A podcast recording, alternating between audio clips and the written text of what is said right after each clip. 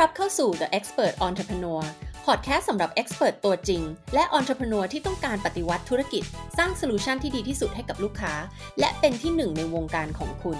ถึงเวลาแล้วที่จะอัปเกรดธุรกิจ ให้เหมาะกับความเชี่ยวชาญนั้นเป็นที่สุดของคุณ ดึงดูดลูกค้าคุณภาพสูง ที่จ่ายราคาหลักล้านด้วยความเต็มใจและไม่ต่อรอง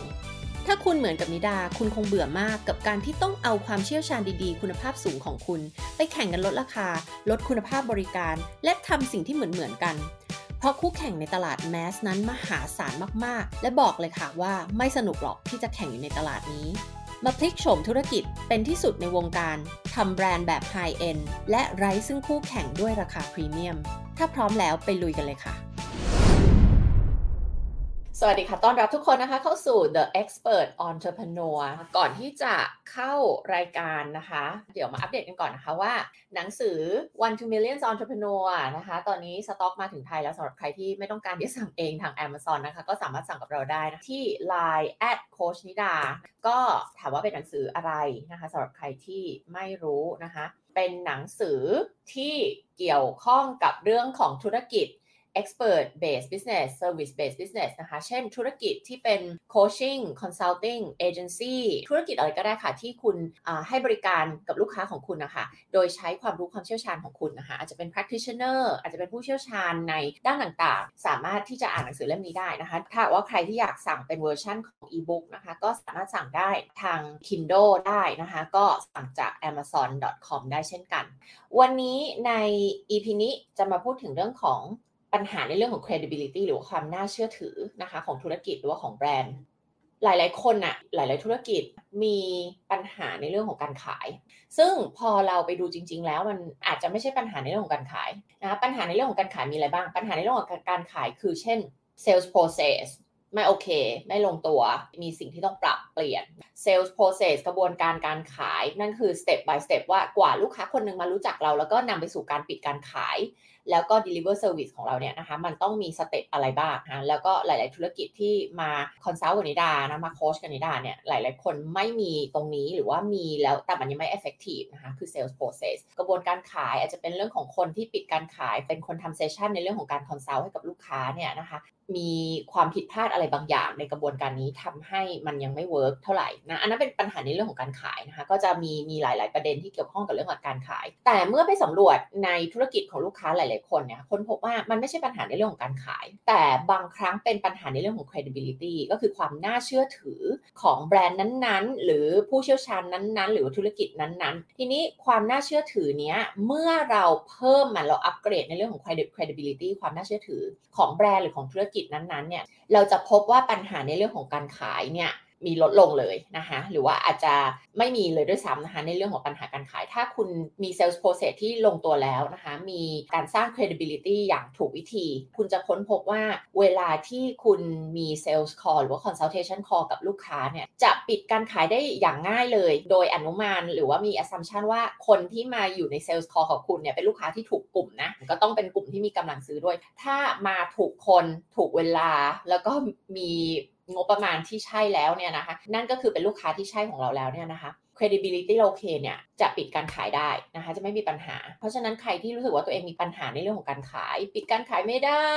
นะคะ ลูกค้าปฏิเสธ คุยอย่างดิบดี แล้วก็เอ๊ะลูกค้าทำไมหายไปอะไรเงี้ยนะคะ ก็ให้กลับมามองนะคะว่าอาจจะเป็นปัญหาในเรื่องของ credibility ทีนี้คำถามที่เราต้องกลับมาถามตัวเองล่ะ ก็คืออะไรก็คือว่า ทำไมล่ะทำไมลูกค้าถึงไม่เชื่อถือเรา ซึ่งความน่าเชื่อถือเนี้ยมันแบ่งออกเป็นความเชื่อถือในหลาย ๆ อย่าง เวลาลูกค้าเขามองเข้ามาที่เราเขาอาจจะไม่รู้หรอก อาจจะ diagnose ตัวเองไม่ถูกนะวิเคราะห์ตัวเองไม่ถูกว่าจริง ๆ ที่เขาไม่เชื่อถือเราเนี่ยมันเป็นเพราะอะไร แล้วเขาอาจจะรู้สึกว่าเขามีความลังเลบางอย่าง ที่ทำให้เขาไม่สามารถตัดสินใจได้ แต่มันจะแสดงออกมาแบบไหน มันจะแสดงออกมาผ่านการผัดวันประกันพรุ่ง ผ่านการแบบยังไม่สามารถตัดสินใจได้ ยังไม่แน่ใจยังไม่ชัดเจน ยังไม่รู้เดี๋ยวขอเออลองดูทางเลือกอื่น ๆ อีกขอพิจารณา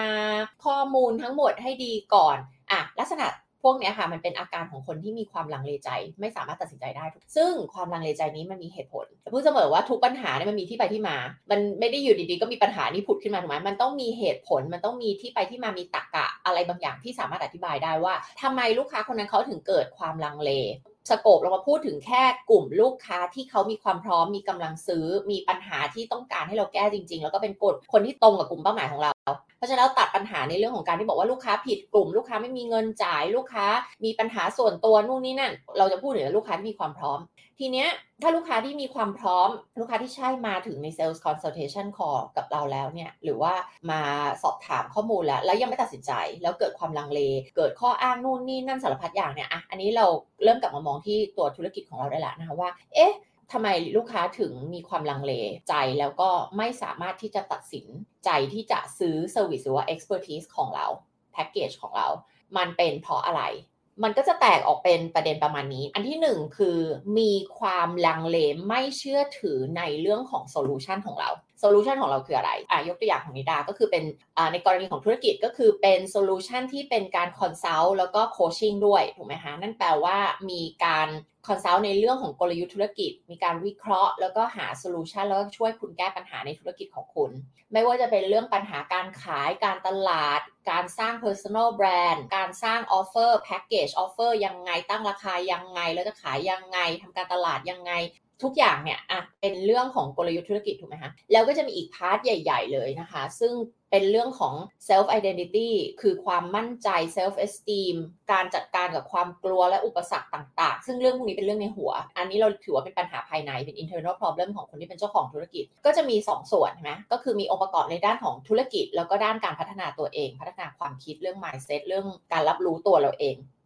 ทีนี้ถ้าหากว่าลูกค้าเขามาคุยกับเราแล้วเนี่ย แล้วเขารู้สึกว่าเขาไม่แน่ใจว่าโซลูชันของเราเนี่ยจะช่วยเขาแก้ปัญหาได้ไหม อย่างเช่น ยกตัวอย่างเลยหลาย ๆ คนที่ consult ในด้านของธุรกิจเนี่ย จะบอกวิธีการคือ how to นะคะ และหลาย ๆ คนจะมีวิธีการที่มัน fix มาแล้วตายตัว เป็นแบบ หนึ่งสองสามสี่เนี่ยทำตามขั้นตอนนี้แล้วก็สำเร็จแน่นะคะอันนี้หลาย ๆ คนจะมักจะทำแบบนี้นะคะ หรือว่าอาจจะไปคิดค้นวิธีอะไรบางอย่างมาแล้วบอกว่าให้ทำตามวิธีนี้ ทีนี้ลูกค้าอาจจะเกิดความไม่น่าเชื่อถือใน solution นั้นเพราะอะไรคะเพราะว่ารู้สึกว่าเอ๊ะวิธีการนี้อาจจะ work สำหรับคุณนะและอาจจะ work สำหรับลูกค้าหลาย ๆ คน แต่อาจจะไม่ work สำหรับฉัน เพราะหนึ่งสองสามสี่นะลูกค้าก็จะมีเหตุผลว่าอืมเพราะอะไรเขาถึงรู้สึกว่า solution นี้ไม่น่า work สำหรับเขานะคะอาจจะรู้สึกว่ามันไม่ customize สำหรับเขา มันไม่เหมาะกับสถานการณ์ของเขา หรือว่าเขาจะรู้สึกว่าตัวเขาเองไม่เหมือนกับคนอื่น ๆ ดังนั้น solution เนี้ยไม่น่าจะ work กับเขาได้ หรือเขาอาจจะรู้สึกว่า solution นี้มันก็เหมือนเหมือนกับที่ฉันเคยเห็นที่อื่นมาแล้วนึกออกไหมฮะอ่าอย่างยกตัวอย่างในเรื่องของการสอนพวกคอร์สที่เกี่ยวกับธุรกิจทั้งหลาย ก็คือฉันเคยได้ยินมาแล้วอะกลยุทธ์ประมาณนี้ หรือวิธีการประมาณนี้ หรือว่าเออ framework ประมาณนี้เออก็สอนประมาณนี้ 1 2 3 4 ก็เคยได้ยินมาแล้วเออหลาย ๆ คนก็พูดเรื่องนี้ เผลอๆฉันก็คือเคยไปซื้อมาแล้วด้วยไอ้ solution นี้ไม่ว่าจะเป็นคอร์สนี้เวิร์กช็อปนี้โปรแกรม coaching นี้นั่นนี่นั่นมี mentor อะไรก็คือไปลองมาหมดแล้ว แล้วมันก็ไม่ work ทำให้เขารู้สึกว่า เอ้ย solution นี้ก็ฟังดูคล้ายๆกับที่ฉันเคยไปซื้อมาแล้วแล้วมันก็ไม่ work อะทั้งหมดเนี่ยนะเล่าให้ฟังโยนโยนประเด็นออกไปเนี่ย คือเป็นเรื่องของการไม่เชื่อถือใน solution แต่ว่าคุณขาด credibility ในเรื่องของ solution ซึ่งอาจจะเกิดจากการที่ solution มันไม่ work จริง ๆ ก็ได้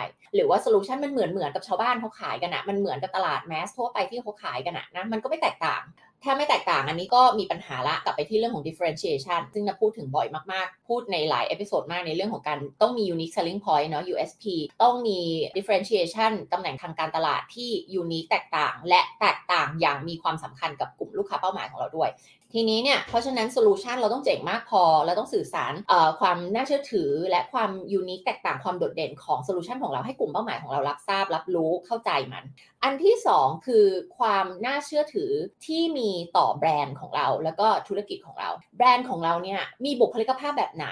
นะคะแสดงให้เห็นถึงแก่นหรือว่า core value ให้ความสำคัญกับเรื่องอะไรนะคะอย่างเช่นของนิดาเนี่ยให้ความสำคัญกับความแบบ exceptionality อะคือความเป็นที่สุดอะนึกออกไหมคะแล้วก็ให้ความสำคัญกับเรื่องของตรรกกะเหตุผล การวิเคราะห์ ปัญญา ความจริง การเผชิญหน้า authenticity ความจริงใจ การเปิดเผยความจริงการเผชิญหน้าความจริง พวกนี้จะอยู่ในกลุ่มก้อนเดียวกันถูกไหมคือในหมวดของความจริงคือ truth อะแล้วแม้กระทั่ง tagline สโลแกนของแบรนด์นั่นก็คือ awaken your truth ถูกไหมคือการปลุกความจริงในตัวคุณให้ตื่นขึ้นมา ที่เป็น fundamental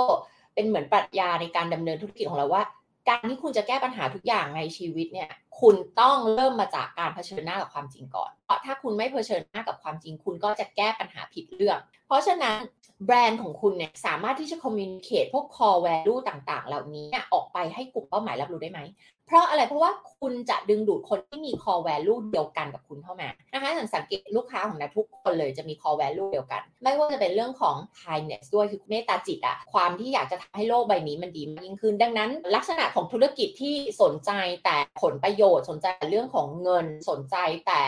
ประโยชน์ของธุรกิจนั้น หรือประโยชน์ที่เจ้าของธุรกิจจะได้รับเนี่ยจะไม่ดึงดูดเข้ามาในระบบนิเวศของนั้นเลย จะไม่ดึงดูดเลยจะผลักกันออกไปเองโดยอัตโนมัติ เพราะว่าอะไรเพราะว่าคอนเทนต์และ branding ทุกอย่างที่เราสื่อสารออกไป มันเน้นย้ำในเรื่องของการเป็น giver เน้นย้ำในเรื่องของความเมตตา kindness การเป็นผู้ให้การช่วยเหลือการทำให้สังคมมันดีมากยิ่งขึ้นนะ be the change you want to see in this world นะจงเป็นการเปลี่ยนแปลงที่คุณอยากเห็นในโลกใบนี้ สิ่งเหล่านี้คือ message ที่เราสื่อสารออกไปผ่านแบรนด์ของเราผ่านคอนเทนต์ต่างๆ ผ่านทุกสิ่งทุกอย่างที่เราทำออกไป โดยที่ไม่ต้องพยายามเลยเพราะว่ามันคือตัวของเรา มันคือ DNA ของเรา ดังนั้นมันก็จะดึงดูดคนที่เข้ามาเป็นผู้ฟังคอนเทนต์คนที่จะเข้ามาเป็นลูกค้าของเราเนี่ยที่มี core value เหมือนเหมือนกัน คนที่ไม่สนใจเรื่องความเมตตาจิตการเปลี่ยนแปลงโลกให้มันดียิ่งขึ้นเขาก็จะไม่มามาทางนี้เลยไงเขาจะไปทางอื่นนึกออกไหมคะเขาก็จะไป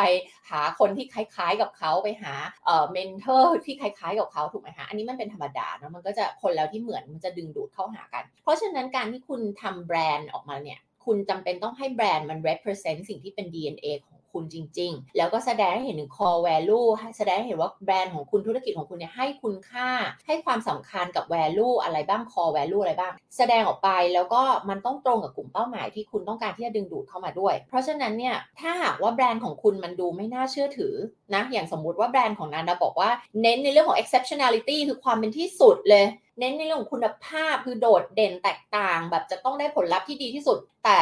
นิดาทำคอนเทนต์ออกไปพูดอะไรก็ไม่รู้เรื่องพูดอะไรที่มันสื่อสารถึงอะไรที่ไม่มีคุณภาพ อะไรที่เป็นกลางๆ อะไรที่เป็นเหมือน mass market ทั่วไปเนี่ยอันนี้ก็จะดูแบรนด์ไม่น่าเชื่อถือแล้วถูกป่ะเพราะว่าเหมือนแบบมี message ที่มันขัดแย้งกันมันเป็นแบบ mixed message อะคือแบบเอ๊ะ วันนึงพูดอย่างวันพูดอีกแบบงงหลายทิศหลายทางมาตกลงว่าแบรนด์นี้มันแบบเป็นจับฉ่ายหรือเปล่าเนี่ยคือแบบว่าดูไม่มี core value เป็นของตัวเองเลย อันนี้ก็คือจะเป็นหมวดของการที่ไม่มีความน่าเชื่อถือของแบรนด์นะคะหรือธุรกิจก็คือ credibility ต่ำในเรื่องของแบรนด์ของเราอันที่ 3 คือ credibility ต่ำในเรื่องของคน ก็คือ people อาจจะเป็นตัวคุณเองที่เป็น expert อาจจะเป็นทีมของคุณลูกน้องของคุณ ทุกอย่างที่เป็นเรื่องของคน เขามองคุณเนี่ยในฐานะ expert แล้วก็ทีมของคุณเนี่ยยังไงบ้าง ซึ่งก็จะมีหลาย ๆ topic ที่อยู่ภายใต้ในเรื่องของคนถูกไหมทั้งเรื่องของ inner character ของคน ทีมงานของคุณหรือตัวคุณนะพูดถึงตัวคุณก่อนที่เป็น expert character ของคุณเป็นคนยังไง คุณเป็นคนที่มีคุณธรรมจริยธรรมอะไรยังไง ลักษณะภายในอะที่มันอยู่ภายในของคุณที่แสดงออกมาเนี่ยมันเป็นยังไง เป็นคนนิสัยยังไง เป็นคนมียึดถือคุณธรรมอะไรยังไง ลักษณะจุดแข็งต่างๆ ของคุณคืออะไร ทักษะของคุณคืออะไรนะ อันนี้เป็นเรื่องแบบภายใน เออลักษณะต่างๆของคุณนะคะ แล้วก็ทีมงานของคุณ mindset กรอบความคิดเป็นยังไงนะคะ ระดับ EQ เป็นยังไงนะเรื่องของวุฒิภาวะทางด้านอารมณ์เป็นยังไง มันคงจะแปลกใช่ไหม ถ้าสมมุติว่าแบรนด์เองพยายามบอกว่า อุ๊ย เราเป็นแบรนด์ที่ real เรา authentic เราจริง เราเป็นเนื้อแท้เราจริงใจนู่นนี่นั่นแต่การแสดงออกตรงกันข้ามกัน คือมันไม่เป็นอย่างนั้นจริงๆนึกออกไหมคะนึกไปถึงแบบ ใครเคยเล่น dating app ไหมเล่น dating app คือนาเป็นคนที่ชอบที่จะเปรียบเทียบเรื่องของการเดทกับธุรกิจนะเพราะว่ามีอะไรหลายๆอย่างที่คล้ายกันใครเคยเล่น dating app ไหมแล้วรู้สึกว่าแบบคนที่เขียนโปรไฟล์ตัวเองแล้วเขาเขียนว่าแบบ ฉันเป็นคนที่ EQ สูงมากเลย หรือว่าฉันเอมพัตตีสูงมากเลยอะไรเงี้ยนะคะ แล้วเขาเขียนโปรไฟล์เหมือนเขาเป็นคนที่แบบเขาเรียกว่าโวกอะคือโวกหมายว่าเป็นคนที่ตื่นรู้แล้วอะเหมือนฉันตื่นรู้แล้วฉันพัฒนาตัวเองมาแล้วอะแต่ว่าพอไปคุยจริง ๆ กับคนพบว่าเดี๋ยวนะ คนนี้ ไม่มีเอมพัตตีเลย คนนี้เป็นคนชอบตัดสินคนอื่น ชอบดูถูกคนอื่น แล้วก็คนนี้แบบ EQ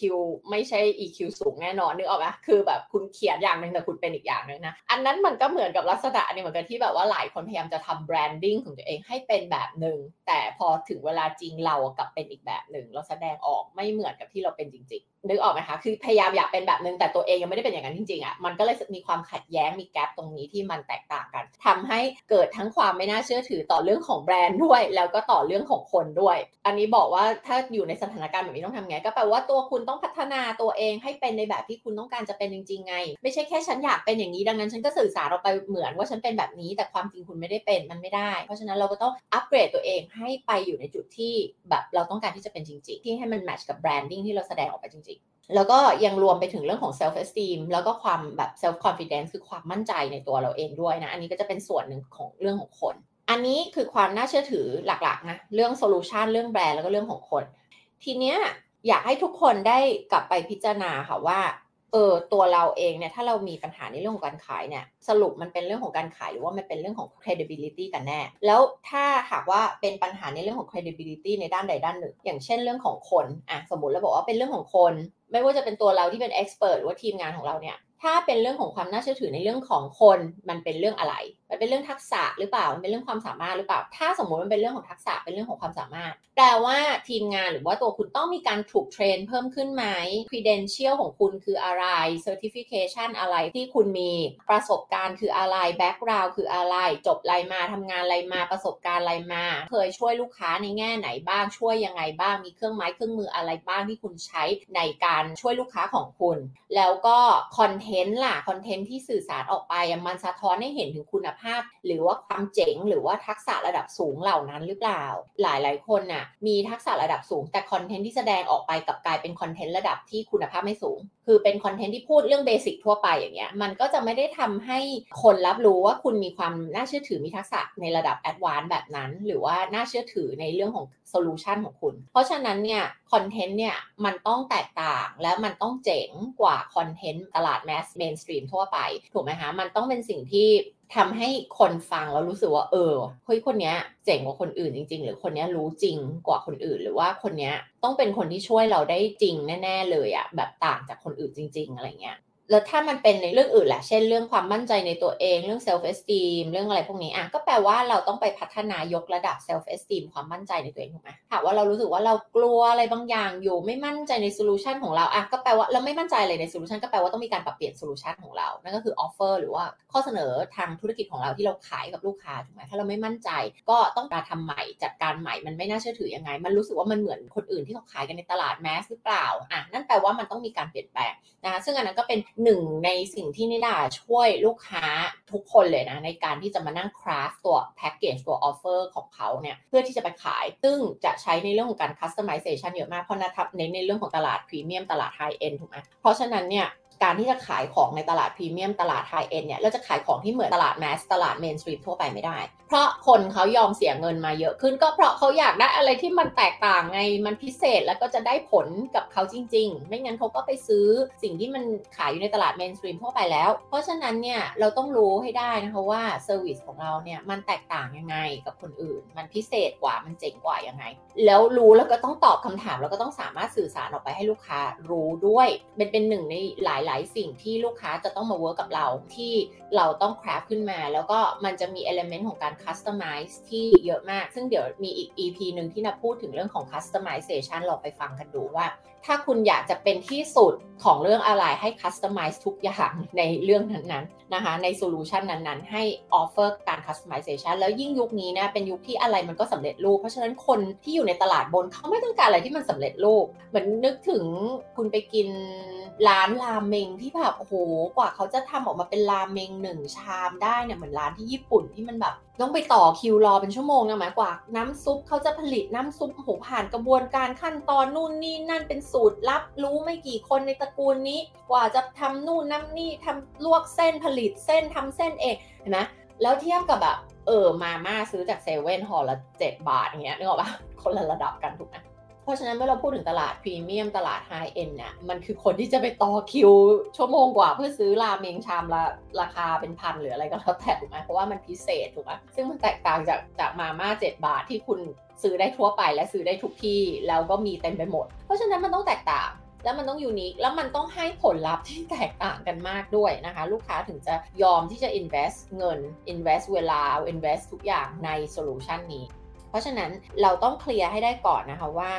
เรามีปัญหาในเรื่องของความน่าเชื่อถือในด้านอะไร หรือในหลาย ๆ ด้านนะคะจะมีทั้งเรื่องแบรนด์อาจจะมีตัวเรื่องของคนนะคะแล้วก็เรื่องของ solution ด้วย อาจจะเป็นทั้งหมดนี้เลย ซึ่ง ถ้าเป็นอย่างนั้นก็ไม่แปลกนะคะเพราะว่าลูกค้าที่มามาโค้ชกับนามา consult นาก็มีปัญหาในทั้ง 3 เรื่องนี้จริงๆนะคะจะมีมากน้อยแตกต่างกันไป ต่อให้คุณรู้สึกว่าไม่มีปัญหามันก็สามารถทำให้มันดีขึ้นได้ตลอดเวลานะเราต้องมีการอัปเกรดตัวเองตลอดเวลา เมื่อไหร่ก็ตามที่เราชะงักงันเราหยุดนิ่ง แล้วเราคิดว่าเราทำดีแล้วอะนะเมื่อนั้นแหละคือการที่เราหยุดเติบโต เราต้องคิดอยู่ตลอดเวลาว่า มันยังต้องพัฒนาต่อพัฒนาต่อไปเรื่อยมันจะมีช่องว่างที่จะแบบ up level ตัวเองขึ้นไปเรื่อยๆ ถ้าเราคิดแบบนี้เนี่ยเราก็จะไม่หยุดนิ่งแล้วเราจะพัฒนาตัวเองตลอดเวลา เมื่อไหร่ก็ตามที่เราคิดว่าเราดีแล้วแล้วเราหยุดนิ่งเนี่ย แล้วเราบอกว่าฉันพัฒนาตัวเองแล้วอะฉันแบบไม่ต้องดีไปกว่านี้แล้วอะอันนั้นแหละคือเป็นเรื่องที่อันตรายมากกับความคิดแบบนั้น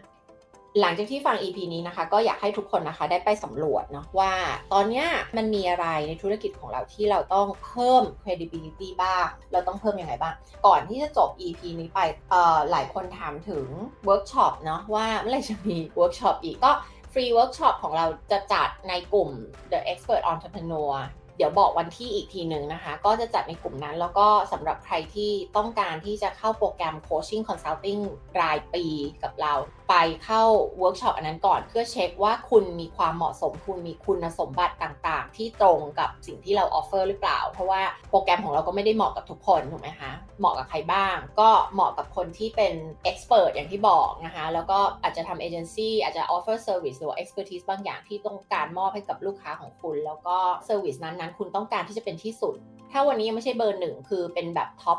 5%ต้องการเป็นท็อป 5%ของวงการนั้นๆ นั่นแปลว่าต้องการเป็น solution ที่ดีที่สุด ต้องการเป็น solution ที่เจ๋งที่สุด แล้วก็ให้ผลลัพธ์ที่ดีที่สุดกับลูกค้านะคะ ไม่ว่าจะเป็นเรื่องอะไรก็ตามนะอาจจะเป็น B2B ขาย service นี้ให้กับธุรกิจ หรือว่าขายเซอร์วิสนี้ให้กับคอน sumer ทั่วไปก็ได้ ตัวนั้นเองก็ขาย service ที่เป็น High End หรือว่า Premium เนี่ยให้กับทั้งลูกค้าที่เป็น B2B แล้วก็ลูกค้าที่เป็นคอน sumer ด้วยถูกไหมคะ การโคชชิ่งอย่างเงี้ยทั้งคนที่เป็นคู่รักคนโสดโคชเรื่องครอบครัวความรักการเลี้ยงลูกเหล่านี้ก็คือ end user ถูกไหมคะเป็น consumer ทั่วไป การที่จะ offer business coaching and consulting ก็คือ offer ให้กับ business ทีมงานหรือว่าเจ้าของธุรกิจเนี่ยก็คือจัดว่าเป็น B2B เป็น business to business เพราะฉะนั้นเนี่ยมัน apply ได้กับทั้ง 2 ตลาดสำหรับใครที่ชอบถามเข้ามานะว่าแบบเอ๊ะ โมเดลนี้ใช้ได้กับ B2B อย่างเดียวหรือเปล่าไม่ใช่นะคะ มันใช้ได้กับ B2C ด้วยก็คือขายให้กับ end user หรือว่า consumer ทั่วไปได้เลยสำหรับใครที่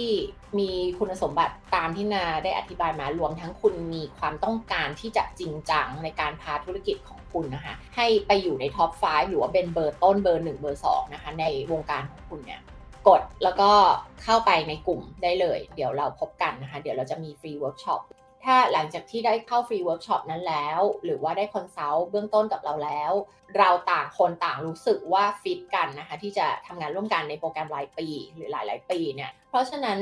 เราจะมาดูกันอีกทีนึงว่าเป็น a good fit หรือเปล่า แล้วเราถึงจะค่อยไปดูกันว่าโอเคโปรแกรมรายปีเนี่ยเหมาะกับคุณหรือเปล่า ก็เดี๋ยวเราพบกันนะคะในกลุ่ม Expert Entrepreneur นะคะแล้วเดี๋ยวเราพบกันในพอดแคสต์ The Expert Entrepreneur ในepisode ต่อ ๆ ไปค่ะ